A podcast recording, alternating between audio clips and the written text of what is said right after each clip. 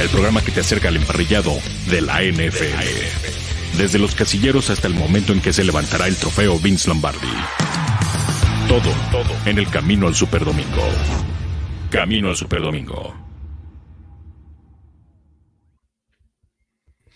Hola, ¿qué tal? Muy buenas tardes, bienvenidos a Camino al Superdomingo. Este es eh, el programa de la NFL en particular. Eh, me extrañaban, espero que no, porque acabo de salir de otro episodio de Fantasy al máximo. Aquí estoy ya para hablar, tengo que cambiarme el chip rápidamente para hablar ahora de términos no de fantasy fútbol, sino más bien de la información en general de lo que ocurre y le acontece ahora en el mundo de la NFL, el fútbol americano profesional. Un día muy movido hoy, eh, porque hubo en cinco frentes eh, prácticas conjuntas. ¿Qué es la práctica conjunta? Pues es un entrenamiento, eh, prácticamente dos equipos están en el mismo campo eh, y, realizando sus sesiones de entrenamiento, ¿no? Prácticamente como si estuvieran haciendo un scrimmage, pero en vez de enfrentar ofensiva, defensiva del propio equipo, lo hacen contra un rival, así que puede ser muy productivo, suben de intensidad, se encienden los ánimos y me parece que son momentos muy importantes para cada uno de los equipos para ir puliendo cosas. No sé si sean como más importantes los joint practice, esas prácticas en conjunto, que un partido de pretemporada, ya podremos hablar al respecto, pero eh, para hablar de ello, ¿no? Pues qué más que alguien que estuvo presente justamente también en uno de ellos, eh, David Andrade, ¿cómo estás David? Te saludo con muchísimo gusto, platícame un poco de el practice, el joint practice que tuvieron los Ravens. ¿Qué tal, abuelo? Un saludo a toda la gente desde aquí de Baltimore. Pues les saludo con muchísimo gusto y como tú lo dices, tenemos bastante que hablar para este día, en especial las prácticas conjuntas que tú los mencionas y e, e, es, verdad que son, eh, que se dan la mano y se dicen entre ellos, no, pues no, hoy vamos a, darle suave. No, no, no. Aquí sí parece que estaban esperando toparse con otra persona porque ustedes saben, y como el abuelo les, les indicaba, pues en el, entre entre amigos no, no se hacen nada, ¿no? Se, van de largo, no se topan, pero acá ya vimos un poco de acción, la adrenalina estaba creo que al, filo de los jugadores y pues sí, se dieron, eh, primero hubo encontronazos, luego empujones e incluso hubo golpes ahí en Carolina con esta práctica de, las Panteras y los Ravens, pero se, puso bueno, abuelo, se puso y eso nos da un inicio de que, de que sí la gente estaba, no, los jugadores estaban esperando toparse ya con otros, eh, otros jugadores de otros equipos, ¿no?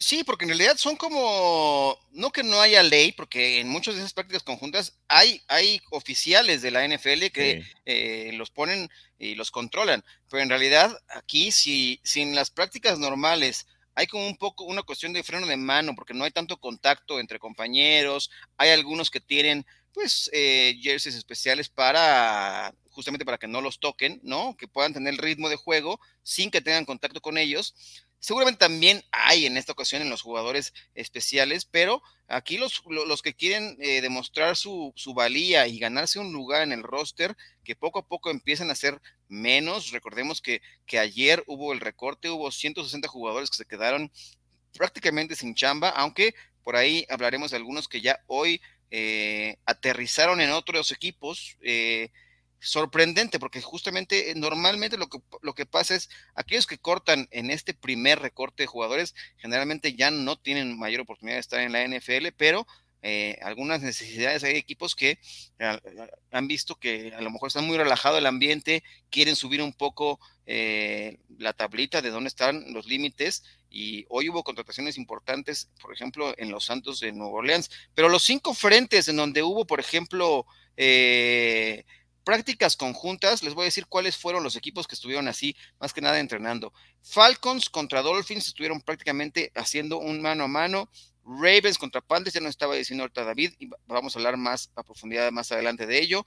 Raiders contra Rams, Jets contra Packers, Titans contra Buccaneers. ¿Y qué pasa con estos? Porque también se van a enfrentar en el fin de semana, ¿no? en, la semana 2 de la pretemporada es cuando están, eh, justamente aprovechan estos momentos y muchos de los titulares es donde van, van a ver acción aquí, van, a tratar entrar en ritmo y el resto ya cuando sea el juego de pretemporada, algunos lo que ocurre es que han estado guardando sus jugadores ya en lo que es el tiempo real, ¿no? En, en, en, de la acción. Pero así, así va la situación, así nos iremos desarrollando. Por lo pronto, hoy están aquí estas prácticas conjuntas, muy interesante y además eh, hay por ahí algunas imágenes, David, de lo que pasó Cuéntanos un poco más a profundidad por qué se desató este problema entre los Ravens y los Panthers. ¿Cuál fue la, detonante de, este, de esta melee que se armó ahí en el campo de entrenamiento?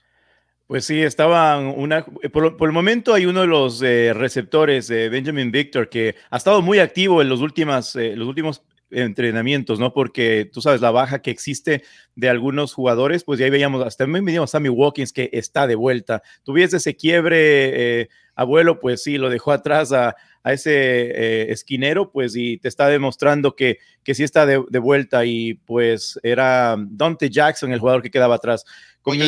¿Se mantiene sano Sammy Watkins o no ha tenido algún problema? Estuvo fuera y me, sorprende porque él es cuando estuvo fuera, estuvo básicamente unos dos, tres días, ¿no? Entonces cuando volvió a las prácticas individuales decíamos, pues esperemos que a él sí le vamos a dar su tiempo por el historial que tiene Sammy Watkins de mantenerse no sé, no tan al 100% durante una temporada, ¿no? Pero en esta imagen nos, nos, cuenta, obviamente, por sí sola que sí, ya está de vuelta Sammy Watkins y podemos contar con él. Parece que él quiere llevarse esa posición de receptor número uno. Ok, eh, esa me parece que es la gran duda, que por ahí te decía eh, el buen Manjarres. Ahora el problema es que se mantenga sano toda la temporada, porque generalmente suele dar buenos partidos de arranque de temporada y después eh, se complica. Aquí estamos viendo imágenes de otro de los entrenamientos en conjunto. Hablábamos un tema de los Raiders contra los Rams, pero cuéntanos un poco también. Eh, ahí después, eh, ¿cuál fue el pleito? Otro, aquí estamos viendo las prácticas conjunta de los Dolphins contra los Falcons con Jalen Waddle haciendo también un gran corte. Se lucen mucho los jugadores en este momento. Darren Waller aquí haciendo una recepción. Me parece que va a ser una de las salas cerradas más importantes de la temporada con los Raiders de Las Vegas. O esta espectacular recepción a una mano de Jalen Regor, ¿no? Receptor abierto de segundo año de Philadelphia Eagles. ¿Hay tiempo de lucir? Eh, ¿Se calientan los ánimos por ese tipo de jugadas y festejos, David? Pues claro, obviamente ya cuando, estás con el rival al frente y tú dices, pues no, este no es mi amigo, pues voy a ir con todo al 100%. Y pues en una de esas imágenes, ¿no? Cuando eh, Benjamin Victor iba a hacer la cobertura, tenía la cobertura de, yo pensé al principio que era de JC Horn, pero no, ahí nos contaron que sí era Keith Taylor, el hombre que si tú ves le, levanta con todo, ¿no? Y él va a buscarlo. El momento que va a buscarlo, vemos a Marcus Peters, al mismo Villanueva, que se meten en, esta melee y pues sí hubo más que un, un empujoncito y se, se los golpes. y, te cuento, este fue el primero de las... Eh, de las actividades conjuntas que van a tener. Van a tener otro el día de mañana y el partido el día sábado. Así que qué manera de encender esta, esta, esta semana de rivalidad con las Panteras, ¿no? Pues ahí está, vimos las, imágenes justamente después de la acción en la que hay una tacleada y lo levanta, ¿no? De las piernas y es lo que se desata. Es un, ejercicio 11 contra 11 para aquellos que están siguiendo el audio de esto y después viene la tacleada y viene y se vacían las bancas. Pues, parece que estamos viendo el béisbol de grandes ligas, ¿no? Y, ahí hay, vi, volar una, un pañuelo para que veas que sí hay oficiales. Eh, ¿Qué se decretó ahí? ¿Se expulsó a alguien o Nada no, se, se, llegaron a un sano acuerdo entre todos, obviamente se dieron las, no, creo que se dieron entre los dos las manos, ¿no? Pero sí, eh, se demoró un poco, unos más de cinco minutos ese, ese grupo de, jugadores y pues de, entre los coaches determinaron que obviamente es una práctica conjunta, ¿no? Que mejor la dejen para el sábado la adrenalina pura entre ellos, pero va a ser, ahora, ahora va a ser ese condimento especial entre, entre Anthony, entre, entre Taylor, ¿no? Y y ah, Benjamin Victor, como te digo, es uno de los jóvenes que ha estado muy participativo en toda la semana de Practice eh, Training Camp, la semana pasada y esta también, así que es uno de los jugadores que está, está peleando por meterse en un lugar. Ahora con las ausencias que tenemos de Bateman y también de Marquise Brown, que por el momento ya está corriendo un poco, está lanzándose balones con Lamar Jackson, todavía no está al 100% activo, pero este jugador Victor ha estado muy activo y de muy buena, muy buena capacidad eh, atlética también. Muy bien, vamos a darle la bienvenida a toda la gente y agradecimientos a todos los, que nos acompañan, que están conectando por acá y darle lectura a sus comentarios, empezando eh, con un habitual como es Manuel Calle, que nos dice, hola chicos, en las prácticas conjuntas deberían practicar más a los jugadores para estar enfocados en esta temporada, debe subir el nivel más alto. Seguramente eh, la, presencia de aficionados también ya en las tribunas va a orillar a, que veamos otro nivel de, juego también, ¿no? Por ahí alguien estaba comentando el tema de, los puntos de las, de las de los rivales, ya las defensivas me parece que eh, ya con presión de los, del, del, público en, las, en, las, gradas, creo que va, va, va a, complicar un poco el accionar y creo que eso va a tener impacto. Ah, ya, me acuerdo, lo, dijo Rodrigo Gómez Montt en el programa de Fantasy y creo que tiene mucha razón. Eso va a cambiar esta temporada porque si la temporada pasada vimos muchísimos puntos, porque fue de las, de las temporadas con más puntos en la NFL. Este año podremos ver cambiar un poco eso. Eh, también dice Manuel Indira, hoy vamos a hablar sobre las prácticas conjuntas, debería ayudar mucho a los equipos, allá lo dice por acá. PSM nos comenta, buena tarde, aquí son los rezos para el fantabuloso abuelo. vamos a rentarle los Pumas para ver si de algún modo los Pumas del soccer salen de la mala racha, último lugar a la tabla. De vergüenza, de pena ajena, pero bueno, ni modo, ahí, ahí nos tocó ese equipo, ¿qué le vamos a hacer? Jesús Niebla, ¿a poco sí se pegan duro? Claro que se pegan. Ya vimos que se dieron, pero con todo, ¿no? Se dan con Toño en estos momentos, aquí hay, las limitantes son menos, ¿no? Porque además es un rival, eh, no es de tu propio, propio equipo y aquí te puedes más que nada no manchar, pero sí, digamos que si te dicen que es un ejercicio que corres al 75%, quizá le echas al 80, 85% porque quieres demostrar que te quieres quedar en el equipo. Sí, lo que pasa, abuelo, te acuerdas que también el año pasado no estuvieron en estas prácticas conjuntas que por lo general lo vieron en el 2019. Hay dos grupos de, jugadores, hay dos camadas de jugadores, la del 2020 y la del 2021, que quieren eh, ponerse de, obviamente, poner todo en el asador para, para poner ganarse un lugar. Entonces, ya no es solamente los novatos que vinieron ese año, también están los del año pasado que no pudieron, bueno, salir, ¿no? Eh, a, relucir sus actividades y habilidades. Pues ahora está el, momento. Por supuesto, también está por acá Indira Guzmán que nos dice, eh, hola, gracias por encuesta y sorpresa ah, con el señor Luis Alonso y nos falta el doctor Rodrigo para cumplir con el trío. Sí, la verdad es que hoy estaba pactada la cita semanal con el doctor eh, Rodrigo, el curandero, pero se le atravesaron un par de cirugías y no podrá estar hoy con nosotros. Tanto jugador lesionado tanto jugadores no, ya llegaron, le tuvieron que mandar por acá algunas, algunos clientes y tenía dos cirugías, por eso no puedo estar, pero mañana tendrá su sección de Injury Report, la vamos a, recorrer de hoy para mañana para que eh, todos ustedes que están ansiosos de seguir aprendiendo y de tener alguna lección más de anatomía, eh, pues ahí estará el buen doctor Rodrigo mañana. Eh, Alejandro Montiel dice, buenísimas tardes, los jugadores ya quieren acción, ya quieren y necesitan sacar la adrenalina que tienen acumulada de tanto tiempo sin juego. Sin duda, ¿no? Ya quieren estar ahí y como les digo, quieren demostrar. Pero si quieren, vamos a darle salida también a la pregunta del día, ya que nos decía también Indira que ya está por ahí colgada en nuestras redes, en la comunidad de YouTube y también en la cuenta de Twitter de Máximo Avance. Ahí pueden pasar a votar denle retweet para que tengan más votos y tenga ahí que pueda ir acumulando. Eh, se les agradecemos muchísimo, pero vamos a darle pie a la pregunta del día. La encuesta del día. Camino al Superdomingo. Bueno, yo insisto que es pregunta, es la encuesta, pero bueno, la encuesta del día dice de la siguiente manera, dice así, eh, ¿crees que tienen mayor utilidad para los equipos de la NFL las prácticas conjuntas que los juegos de pretemporada, a ver qué piensan al respecto. Las opciones son las siguientes. A, sí, por supuesto, están ahí los titulares, ¿no? Los titulares contra titulares y por ahí los segundos equipos pueden estar jugando entre ellos. La opción B, no, son un riesgo. Hay pleitos, ya vieron, se agarran a cocolazos. Opción C, no hay nada como un partido, aunque sea de pretemporada, para entrar en ritmo. Y la opción D, ya me la quitaron, porque aquí está, yo ahorita me voy al la opción D es podría ser que sí, así que pasen, voten. Eh, ¿Tú con qué opción te quedas, David? Ahí está, mira, podría ser que sí. Mira, ah, aunque me digan que soy aguafiestas, yo me voy con la B, que son un riesgo, por lo que he estado eh, viendo, ¿no? He estado presente en todas estas prácticas, eh, en, el training camp especialmente, y he, visto, ya, ya vimos el día de ayer, ¿no? le dimos la noticia lo que pasó con Marlon Humphrey, y sí son un riesgo porque aparte de que cuando tú, te, tú pones a un receptor titular o a un esquinero titular que se enfrenta con uno de los novatos, los dos van a tener que dar el 100%, el uno porque quiere obviamente hacerse notar, en este caso el novato, pero el, que está ya, el veterano, pues no quiere dejarse ganar de un novato y así es como ese juego lo, le, he visto casi todo el, año, ¿no? El año pasado también fue así y eso fue la razón que Marlon Humphrey fue, se cayó, ¿no? Y, todo el mundo dice, no, no, le hubiéramos puesto a hacer ese tipo de jugadas, porque esas uno a uno sí se dan. Vas a ver que se, se van con todo y el, rato que cae, el, cuando le gane el esquinero o le gane el receptor, se van de palabras también, ¿no? Obviamente ese,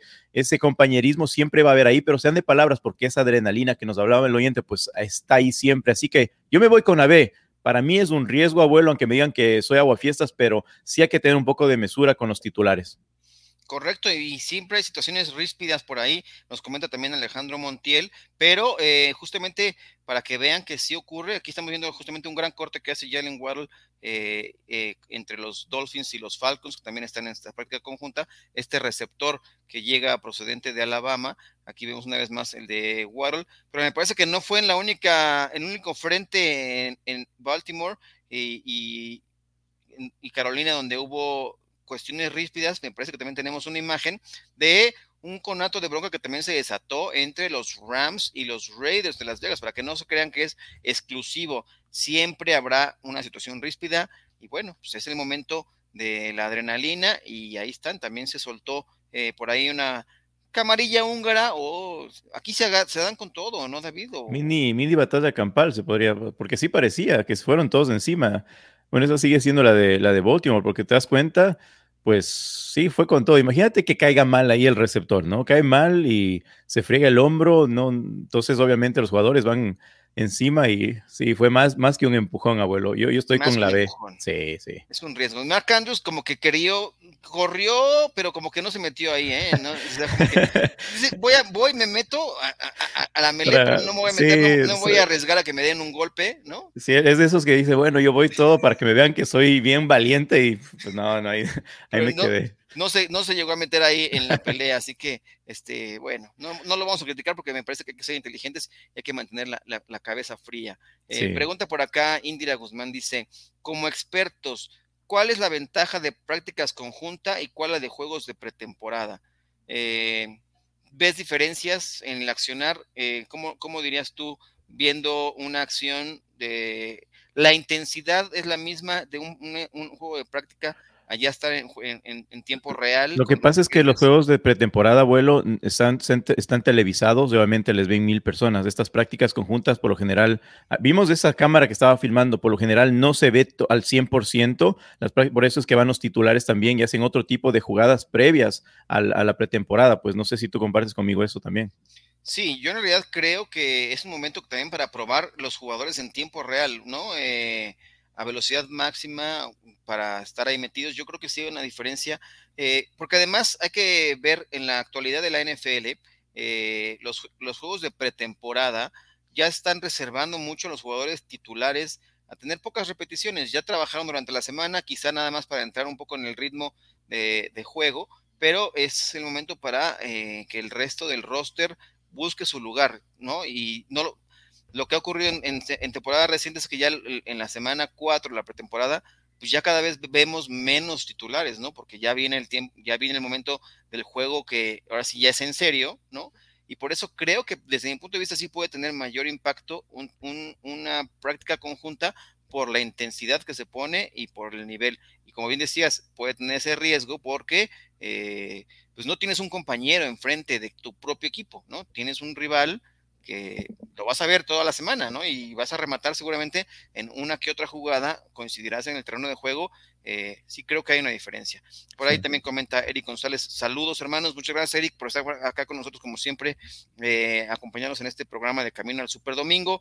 Eh, ¿Qué nos dice también para la encuesta de hoy? Voy con la opción A, que sí, porque están los titulares es que pueden probar cosas nuevas en las prácticas conjuntas. Sí, me parece que es donde puede establecer eh, generalmente tampoco son rivales que luego no se van a enfrentar en la temporada regular. Vimos a Sammy Watkins, él no estuvo presente en el partido de pretemporada de la semana pasada y aquí lo vimos dando su potencial. Eh, vimos esos quiebres, él no lo hacía y no se va a arriesgar tampoco en pretemporada. Es algo también que sí, como, como, tú lo dices, abuelo, es en, tiempo real, lo van a ver mejor los coaches. Yo creo que hay partes que sí se van a tener más en cuenta a que solo el show que se hace en pretemporada. No le quiero llamar que no tiene nada que ver o o no, no, no tiene importancia un partido de pretemporada, pero sí, comparto contigo en eso, abuelo, que es el tiempo real que donde están los titulares haciendo básicamente sacando el potencial y yo me quedé con esa imagen de Sammy Watkins, me, quedé impresionado dejándole atrás a un titular del equipo de, los, de, los, de las Panteras.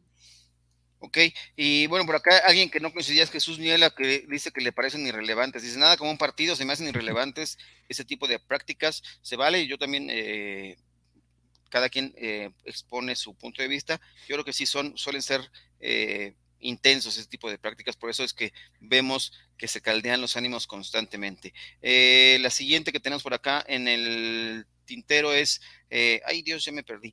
si me regalas, Paul, la siguiente ay, las perdí. mira, por ejemplo, dice Arturo Lozada.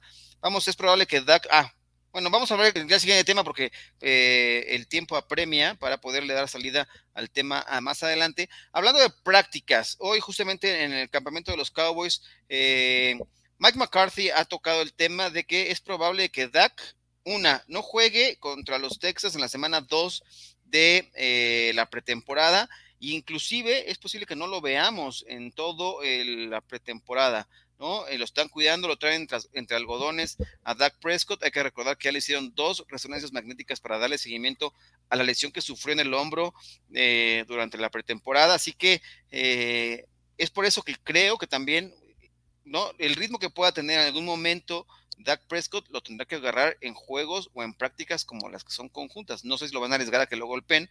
Seguramente si tiene alguna más, más adelante agendada el equipo de los Cowboys, eh, le pondrán un jersey especial para aquellos de no contacto, ¿no? Eh, eh, ahí son, son como jerseys con colores llamativos para ¿no? que no los toquen a esos, a esos jugadores que los portan. Inclusive también en el casco llegan a tener algunas insignias especiales, ¿no? Para que no, no tengan mayor contacto.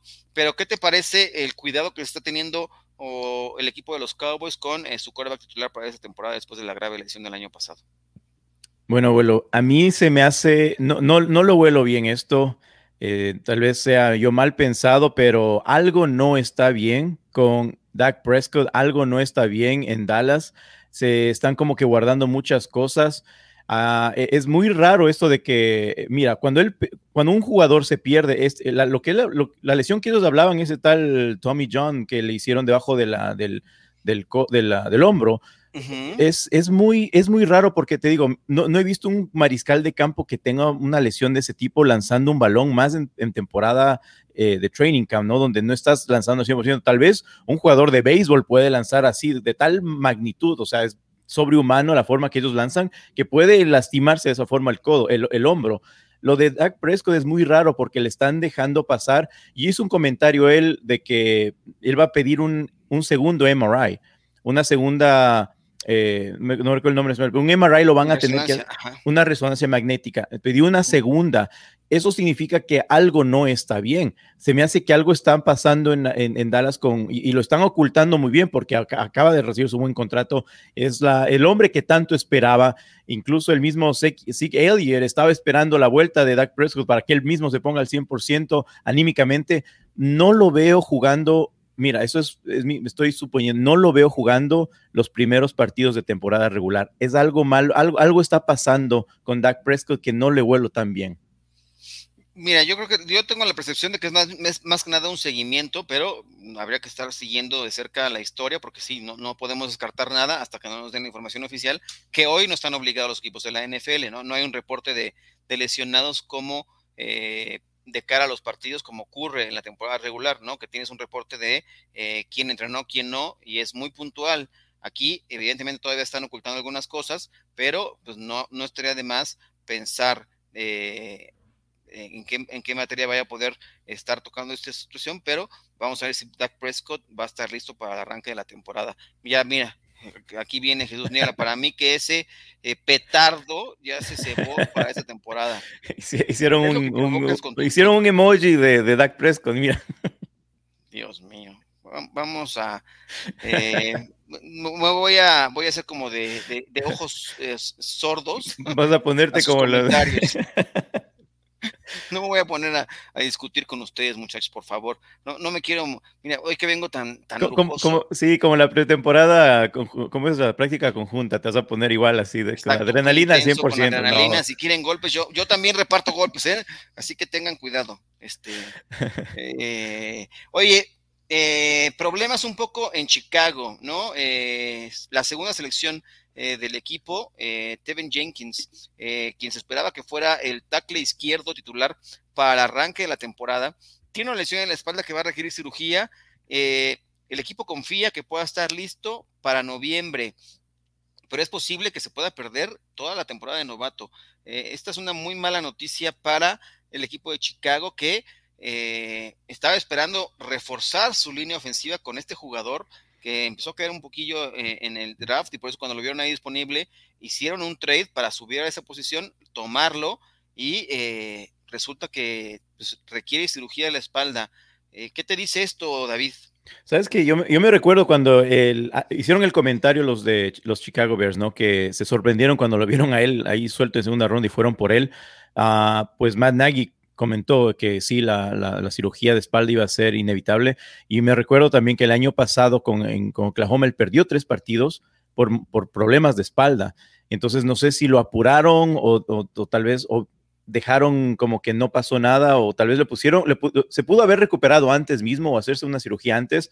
Lo cierto es que sí va a tener que estar fuera por un buen tiempo para ponerse al 100% y es un problema de espalda que no es reciente, esto ya viene desde desde el, college y pues sí, ya te digo, perdió algunos partidos por el mismo, el mismo motivo y creo que una, no, no quiero llamarle negligencia, pero siento que tal vez lo hubieran preparado mejor y si ya venía con eso, acarreando con ese problema, pues debían haberlo hecho antes eh, de que empiece mismo en la temporada baja, ¿no? Así que me parece que sí se quedaron un poco ahí rezagados los médicos de los Chicago Bears. Pues sí, y esto podría acelerar que hay, hay, un, hay un tema por ahí en el, en el campo de entrenamiento de los Chicago Bears sobre quién deberá ser o no el, el, coreback titular, ¿no? Está pactado que sea Andy Dalton, que no es tan movible como Justin Fields. Si llega a tener Perdón, abuelo, ¿no, salió Justin Fields también lesionado? Creo que algún problema en la ingle tuvo. Lo, van, lo van a traer un poco en, No lo van a arriesgar seguramente para esta, semana 2 de pretemporada, porque sí, eh, salió resentido de la ingle. Entonces, eh, también es otro tema.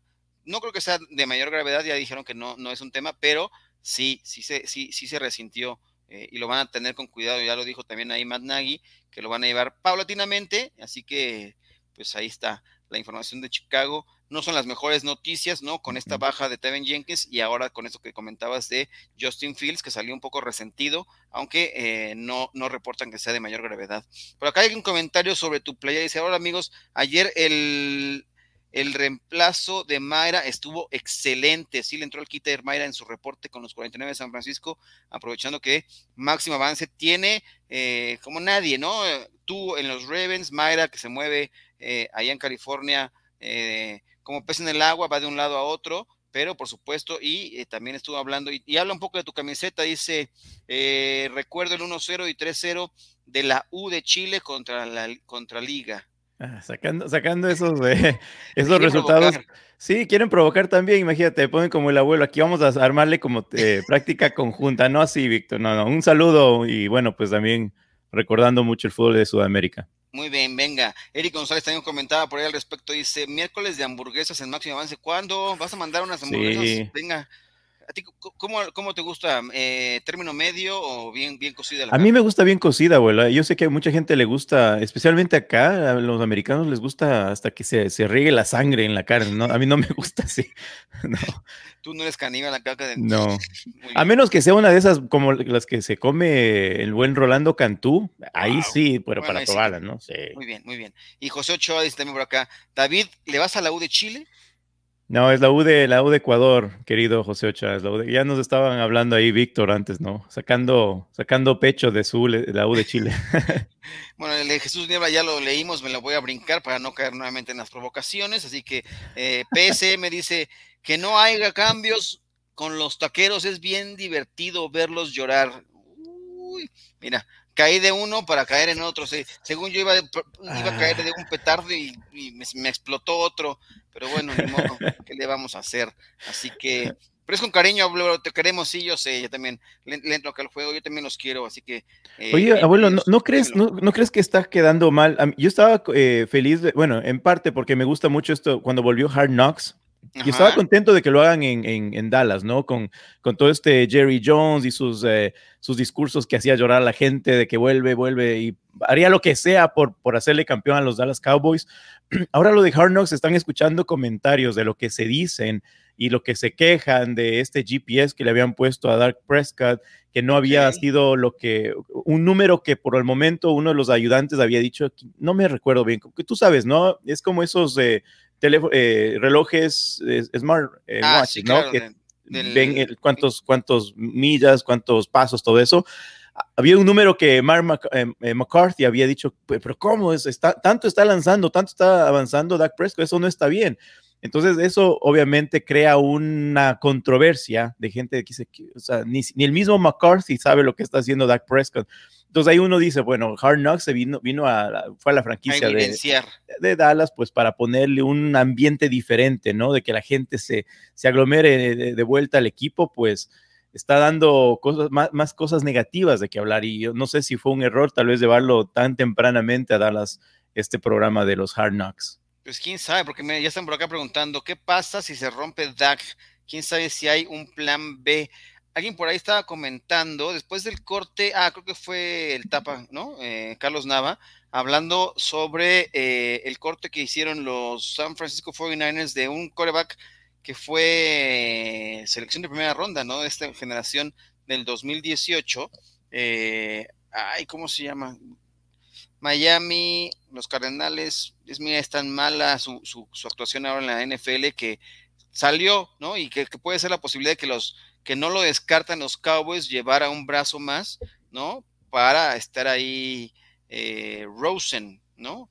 Que es oh, una de las Josh, sí, Josh Rosen. Rosen. que acaba de salir del equipo de los 49ers, eh, un otro, otro fracaso en su carrera muy temprano, ¿no? Arizona no rindió, eh, se echaron, ¿no? Ya hablamos en la semana, estuvo por ahí Arturo con Mayra platicando muy a profundidad de él, con Arturo Carlos también, de los problemas de actitud y también Ian comentaba todos esos antecedentes que tenía Josh Rosen.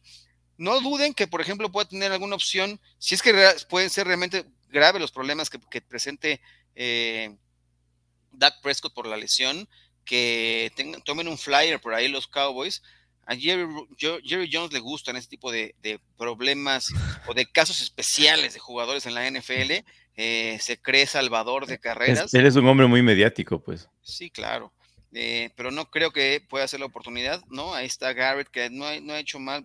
Gilbert, ¿no? Como que vuelva, que vuelva como no le salió a Tim Tebow de, de, de pues que vuelva a su posición original, ¿no? Pero no, no lo queremos en los Cowboys, no. No, no, no, no por favor. va, a vender, va a vender camisetas, ¿no? De una vez. Está bien, está bien que, ¿no? Rosen, Rosen, Rosen, exactamente nos dice acá Jesús Niebla. Gracias, Jesús, gracias, Jesús, gracias, Jesús. este.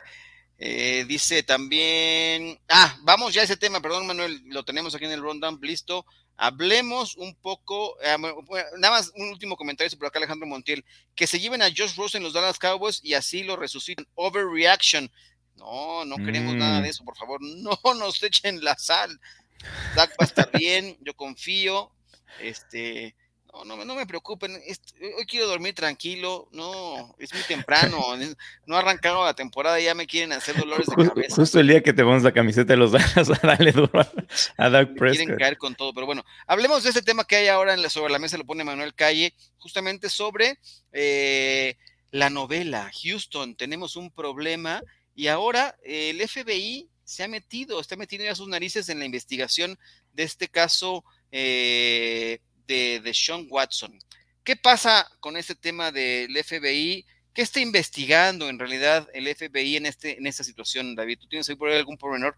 Eh, ¿Se está metiendo eh, para investigar a las víctimas o posiblemente un tema de extorsión de una de las posibles víctimas a Sean Watson? Cuéntanos un poquito. Sabes que el, el, tema, apenas yo vi eso, pues le hace a este problema, le hace mucho más oscuro le, está agravando mucho más. El momento que tú ves FBI en el, en el problema, pues ya se, puso más oscura la situación.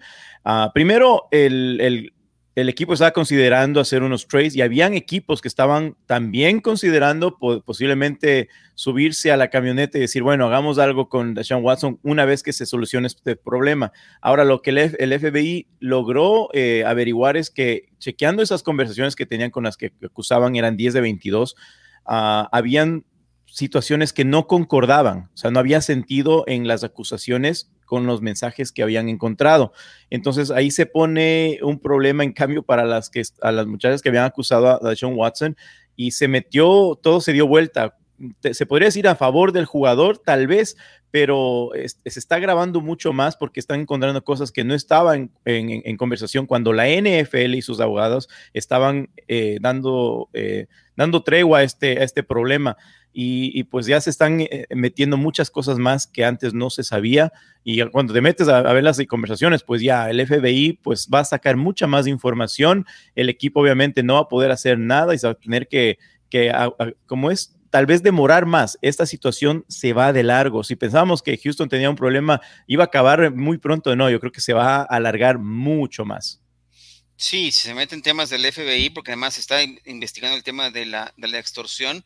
Eh, aparentemente podría ser una opción de destrabar todo, pero no, la verdad es que el tema legal está ahí muy estancado. Y también el reporte que recibimos es que eh, Deshaun Watson no ha tenido reunión alguna con la NFL al respecto de este caso. Entonces, eh, está en el limbo y, ya es está redundando en este problema que me parece que no va a estar. Es por eso que está Deshaun Watson en el fondo del depth chart de este equipo. No lo quieren tener repeticiones con él porque no valdrá la pena desgastar eh, tiempo de entrenamiento con un jugador que evidentemente no va a estar, ¿no? Me parece, en la temporada regular pero eh, pues ahí está, ¿no? tienes que, tienes que sacarle del ojo público, o sea, no, no, no, no, no, lo, no le haces más, eh, le, haces una, una, distracción, ¿ya? Se vuelve una distracción para todo el equipo, para los jugadores, para el ambiente que, que va a crear toda esa situación, como te digo, se metió el FBI, se hizo más oscura la situación y vas a, vas a causar una distracción innecesaria al equipo. Yo creo que deberías de decirle, mira,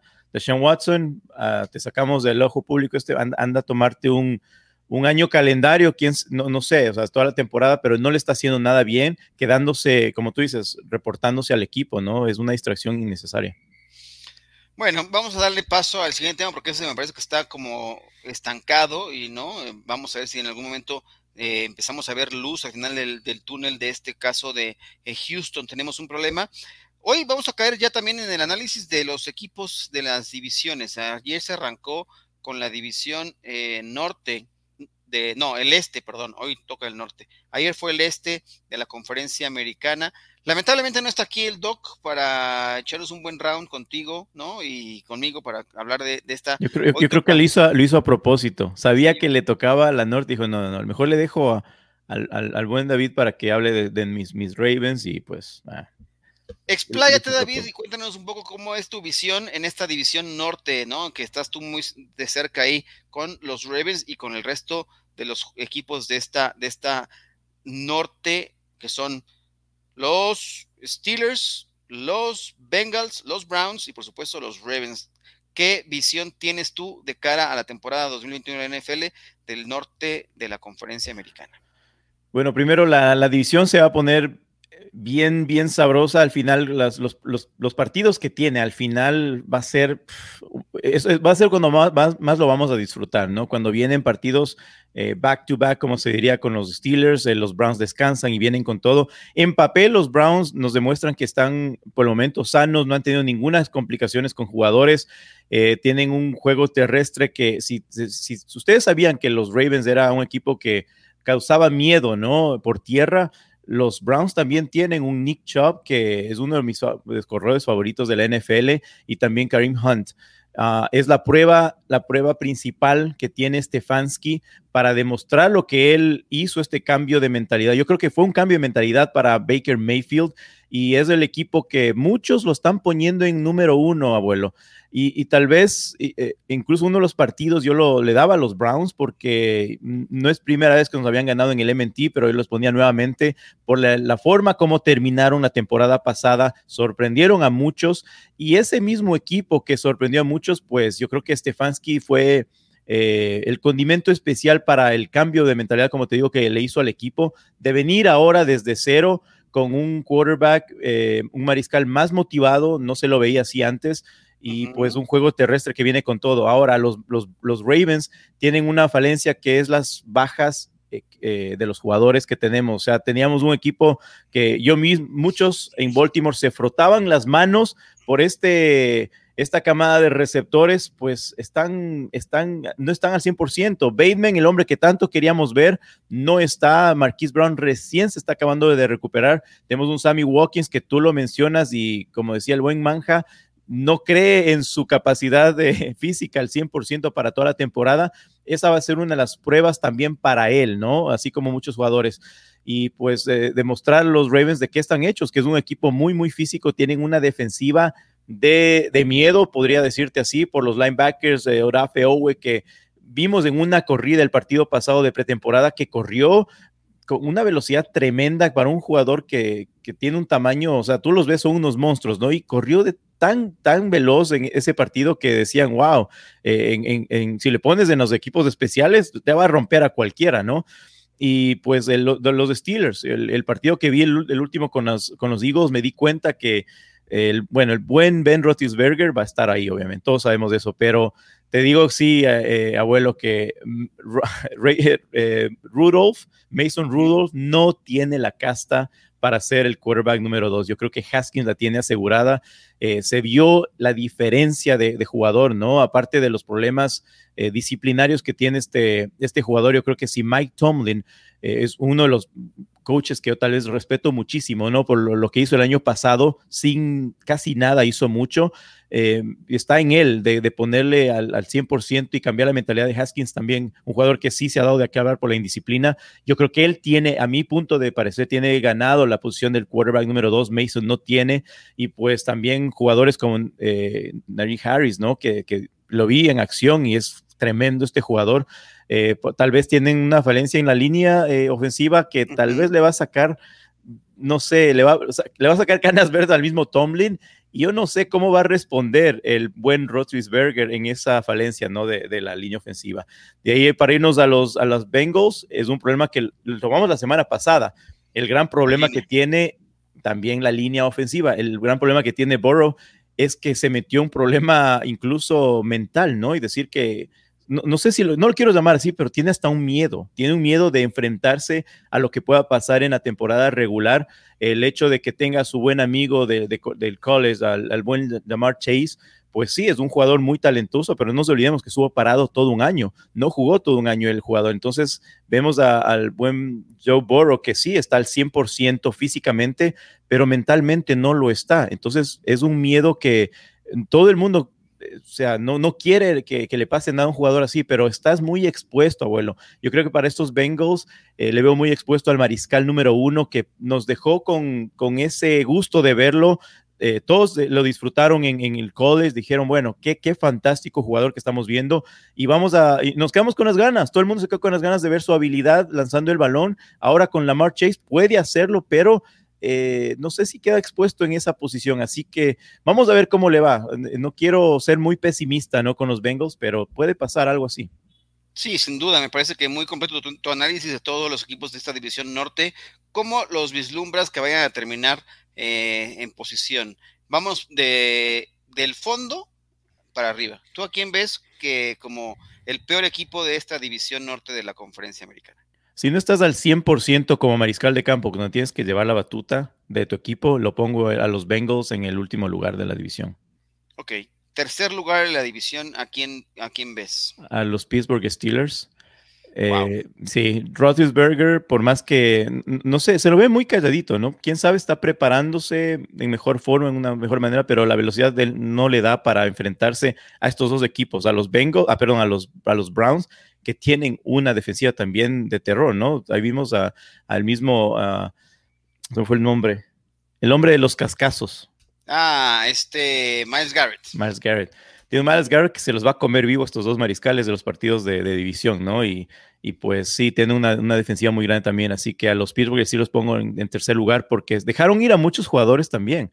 Eh, entonces, el mismo Villanueva, ¿no? Que ahora está con, el equipo de Ravens, que por cierto, no sé, no, no, lo veo muy cómodo por, por el, lado derecho, ¿no? Como tal, de hecho no lo veo muy cómodo en Ravens, creo que le va a tomar tiempo, pero sí, lo dejo en tercer lugar a los, a los Steelers. Está muy interesante, ¿cómo ves, eh, dadas las circunstancias de las lesiones, eh, está en riesgo el título divisional para los Ravens y que sea un territorio para los Browns?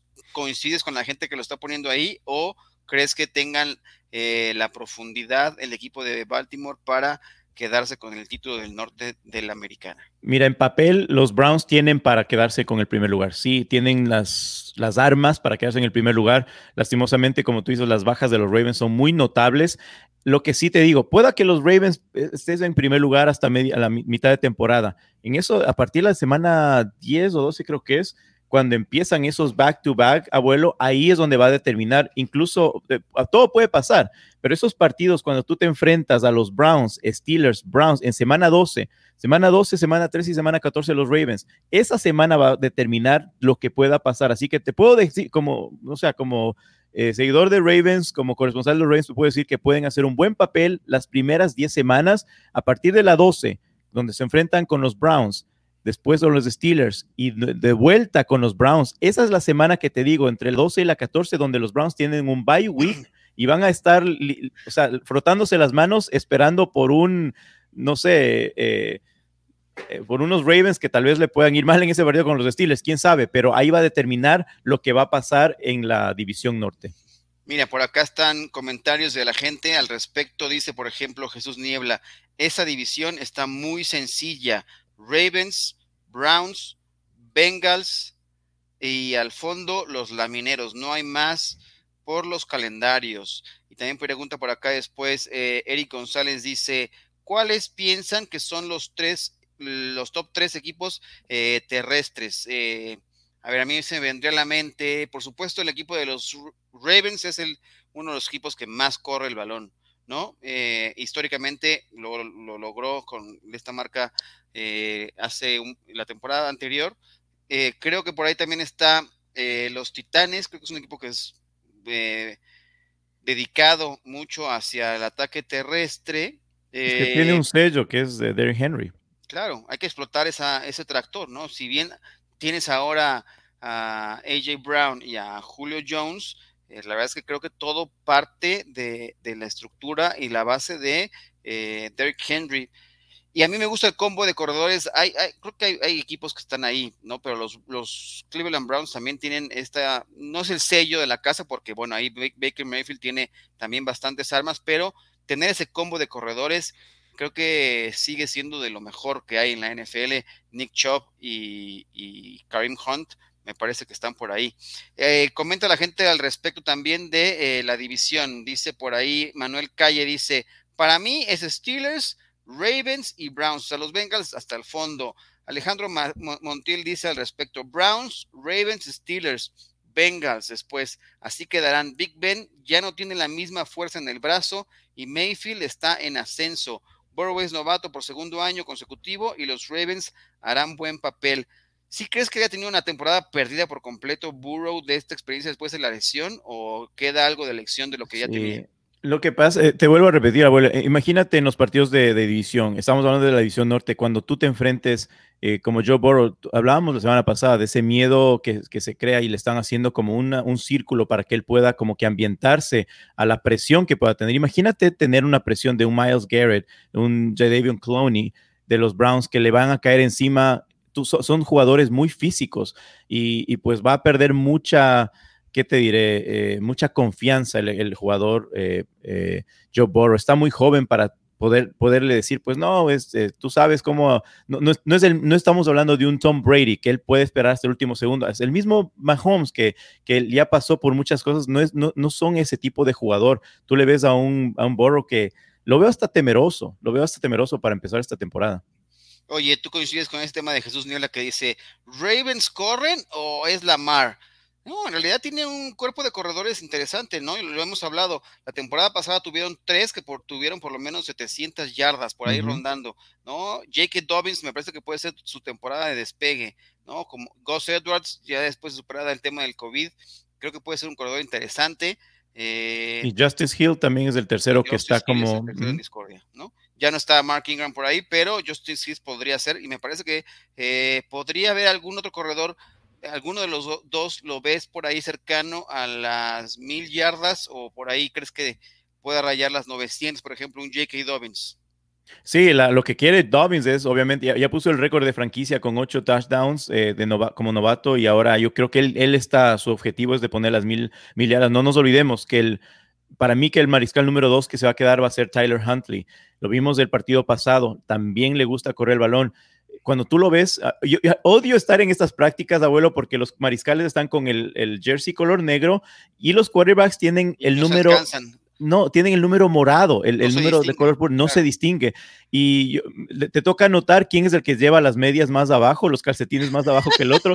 y así es lo que estaba haciendo. Y, es, es, gracioso porque estaba hablando con un, eh, otro medio, un, interno de otro medio, un intern, y le decía, me dice, ¿quién es Lamar? Le digo, mira, el que tiene las, las medias más abajo, ese es Huntley, el otro es Lamar.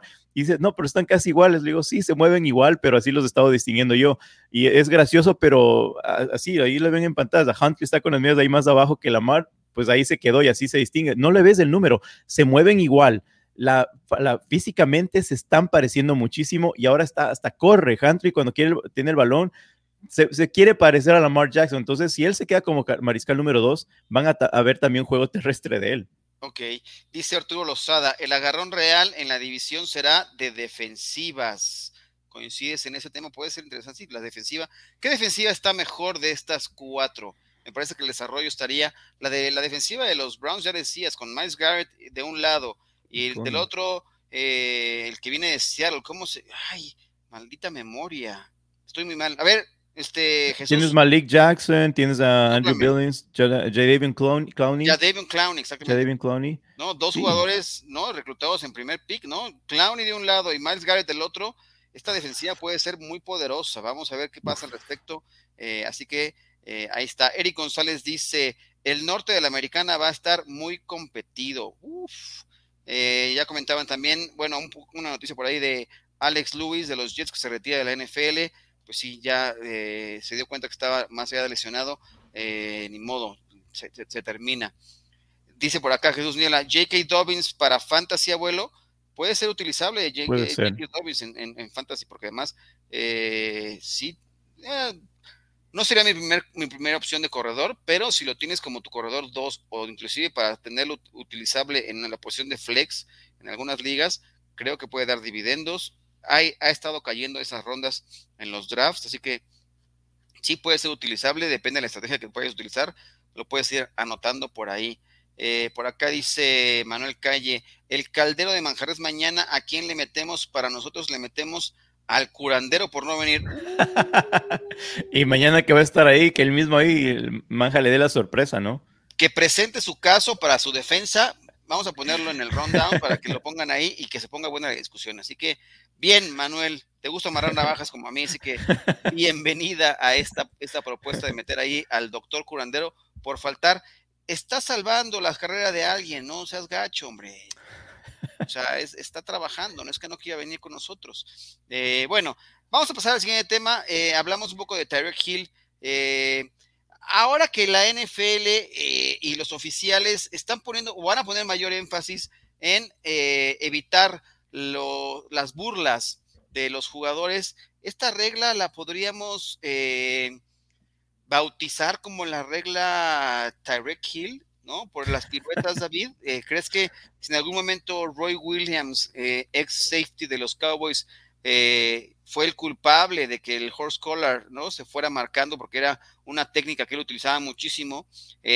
vamos a utilizar, vamos a conocer esta regla de la burla como la regla Tyrek Hill en la NFL.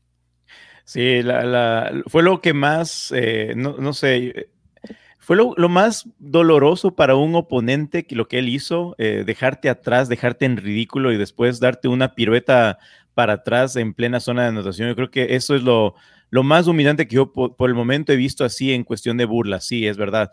Yo creo que sí podríamos ponerle la, la Tariq o la Tariq Hill, no sé pero me parece que sí está exagerando un poquito la NFL. Obviamente las, los coordinadores, yo estábamos hablando esta semana de, de, todas estas, nuevas reglas de la NFL, muchos concuerdan con eso, no sé si lo hacen políticamente cuando te, te, contestan así, pero yo siento que lo están exagerando un poco. Igual vimos en el Super Bowl, abuelo, cuando eh, el buen Tom Brady se fue de palabras ahí después de, de ese ah, pues encontronazo, ¿no? Y pues eso me imagino que eso también puede ser, ¿no? Eso también cuenta como, como el taunting, sí, provocación. Entonces, si, si ves al mismo Tom Brady defendiendo ese tipo de, de cosas, ¿Qué es, lo que, qué, es lo que hacen los fanáticos? ¿Disfrutan de eso? No es que van a causar un problema, ¿no? De que de falta de disciplina para los jóvenes, que no, es algo, es un show, es un, es un espectáculo. La NFL es un espectáculo. Yo creo que el, el buen eh, Roger Goodell se está olvidando de eso también, pero no nos vemos que él es el que representa a, las franquicias, ¿no? De tantos millones de dólares, así que él tiene que también ponerse de ese lado y ser el villano en ese aspecto. Correcto, pues sí, eh, porque no es el único que lo hace, la verdad es que eh, se, provocan en el terreno de juego, ya veremos en qué termina, pero sí podría ser uno de los responsables de la creación de esta de esta regla, no, ya existía la regla más bien, de que la NFL quiere que sea eh, aplicada a mucho mayor de eh, penalización, ¿no? que se penalice bien, que, que la apliquen bien eh, los oficiales, así que eso es lo que dicen. Pero bueno, ¿qué pasó un día como hoy, David? Vamos a comentar esto, ¿quieres saber? Ahí está un tema como hoy, pero fue en 1986, un 18 de agosto de 1986, los Buffalo Bills le dieron una extensión de contrato al quarterback Jim Kelly por cinco años. ¿Y qué crees que fue la cantidad? Era el mejor pagado de ese momento y solamente ganaba 7.5 millones de dólares. ¿Cómo ha cambiado los tiempos? Que ahora las extensiones de contrato se manejan en 258 millones, que fue lo que recibió, me parece, ¿no? Bueno, por ahí está el tema de eh, un poco la diferencia de los tiempos. En aquel momento, el de los Buffalo Bills, cinco años, 7.5 millones de dólares para Jim Kelly. Un, novato puede pagarle a Jim Kelly, ¿no? De hoy. Hoy en día. Te, hago un giro de, de, mi, de mi salario. ¿Qué, qué cantidades? Cómo, ¿Cómo cambia el tiempo, no? 35 años después ha cambiado demasiado eh, la economía en la NFL. Vamos a ver también quiénes cumplen años hoy. Eh, hay algunas ex figuras en la NFL. Jeremy Shockey, quien fuera eh, ala cerrada con los Giants, también con los Saints, cumple 41 años. David, ¿quién más por acá tenemos? Eh, otro de los grandes cumpleañeros. Tenemos al maestro Bart Scott. ¿Lo conoces a Bart Scott? Sí, ah, sí, este, Bart Scott era linebacker, estuvo con los Ravens. Él, ¿Sabes que él, él, fue el que tomó la posta cuando eh, Ray Lewis sufrió un hamstring y ahí fue cuando se tomó, se tomó, pues y sí, tuvo récord de, saques y todo. Y Muy buen Poe ahora con los Cowboys también ha hecho carrera con los, con los Chiefs, cumple 31 años, así que así vamos. Y para aquellos que quieran ver, vamos a hacer un repaso de cómo va la pregunta del día para que ustedes la sigan eh, compartiendo Vamos a recordarla cómo es. ¿Crees que tiene mayor utilidad para los equipos de la NFL en las prácticas conjuntas que los juegos de pretemporada? Y lo que está diciendo la gente es lo siguiente. Sí, 44% dice que sí en Twitter, eh, porque están los titulares. En segundo lugar está no, nada como un partido tiene el 35% de la votación. En tercer lugar están los dudosos que dicen que podría ser que sí, y hasta el fondo está con un solamente con el 5% dicen, que, coinciden contigo del que no. ¿Tú con cuál te quedaste, abuelo? Yo a final de cuentas eh, puse, voté por el sí. ¿Sí? De revoltoso. Sí, pero te gustan las, peleas de. Me gustan los pleitos, me gustan los golazos. Creo que creo que veo, se puede ver más acción ahí que en un partido de pretemporada que no, no estén los jugadores. Eh, no, pero estamos hablando de por qué no se debería hacer, ¿no? O sea, no, más bien que, si es más útil, ¿no? Más bien, pensando que si es útil o no, me parece que podría ser la opción de, de sí verle mayor utilidad. Pero bueno, eh, vámonos, David, que ya la producción nos está, justamente, ya, ya que te iba a decir, me llega el primer comentario acá de la producción que ya vámonos, o sea, ¿qué onda? A, ver las hamburguesas, ¿no? Que nos prometieron. Ah, Eric, manda las hamburguesas bien cocidas para David. Yo así, sangrante un poco. Eh, agradecerle a la gente que estuvo Como vampiro. Yo soy como vampiro, sí, exactamente. Eh, gracias a, toda la gente que nos acompañó. Gracias por sus comentarios. Eh, David, muchísimas gracias por estar acá con nosotros. No, gracias a ti también, abuelo, eh, también a la producción con Grecia Barrios y pues a la gente que estuvo conectada aquí, pues puede ver el programa otra vez del programa en, en YouTube aquí de Máximo Avance y estamos comentando con más información también desde aquí de Baltimore. Y por supuesto, como dice Manuel Calle, no se pierdan eh, banda. Eh, ¿quién, ¿Quién toca hoy? Es banda de acero. Toca también este programa. Regresa la banda de acero. Eh, Arturo Carlos. Ellos, sí creen en Roethlisberger, ¿no? Sí, ahí podrán profundizar un poco más adelante sobre, específicamente sobre los Steelers. Oscar Clériga ya está, está por ahí también. Misael, ¿no? De Panteón Rococó. Así que eh, estén atentos de toda la programación que hay aquí en eh, Máximo Avance, porque Máximo Avance es la casa del fútbol americano en México. Nosotros aquí los esperamos eh, mañana en Camino Super Domingo. Tendremos otra edición, está el Caldero y va a estar el análisis. ¿Qué división toca mañana? Mañana debe tocar el norte, en este, toca, me parece, el oeste de la conferencia americana. Así que Muchísimas gracias a todos, gracias a Grecia por la producción y a todos ustedes que nos acompañaron. Esto fue Camino al Super Domingo, el máximo avance, la casa de fútbol americano en México. Esto fue Camino al Super Domingo, el programa que te acerca al emparrillado de la NFL.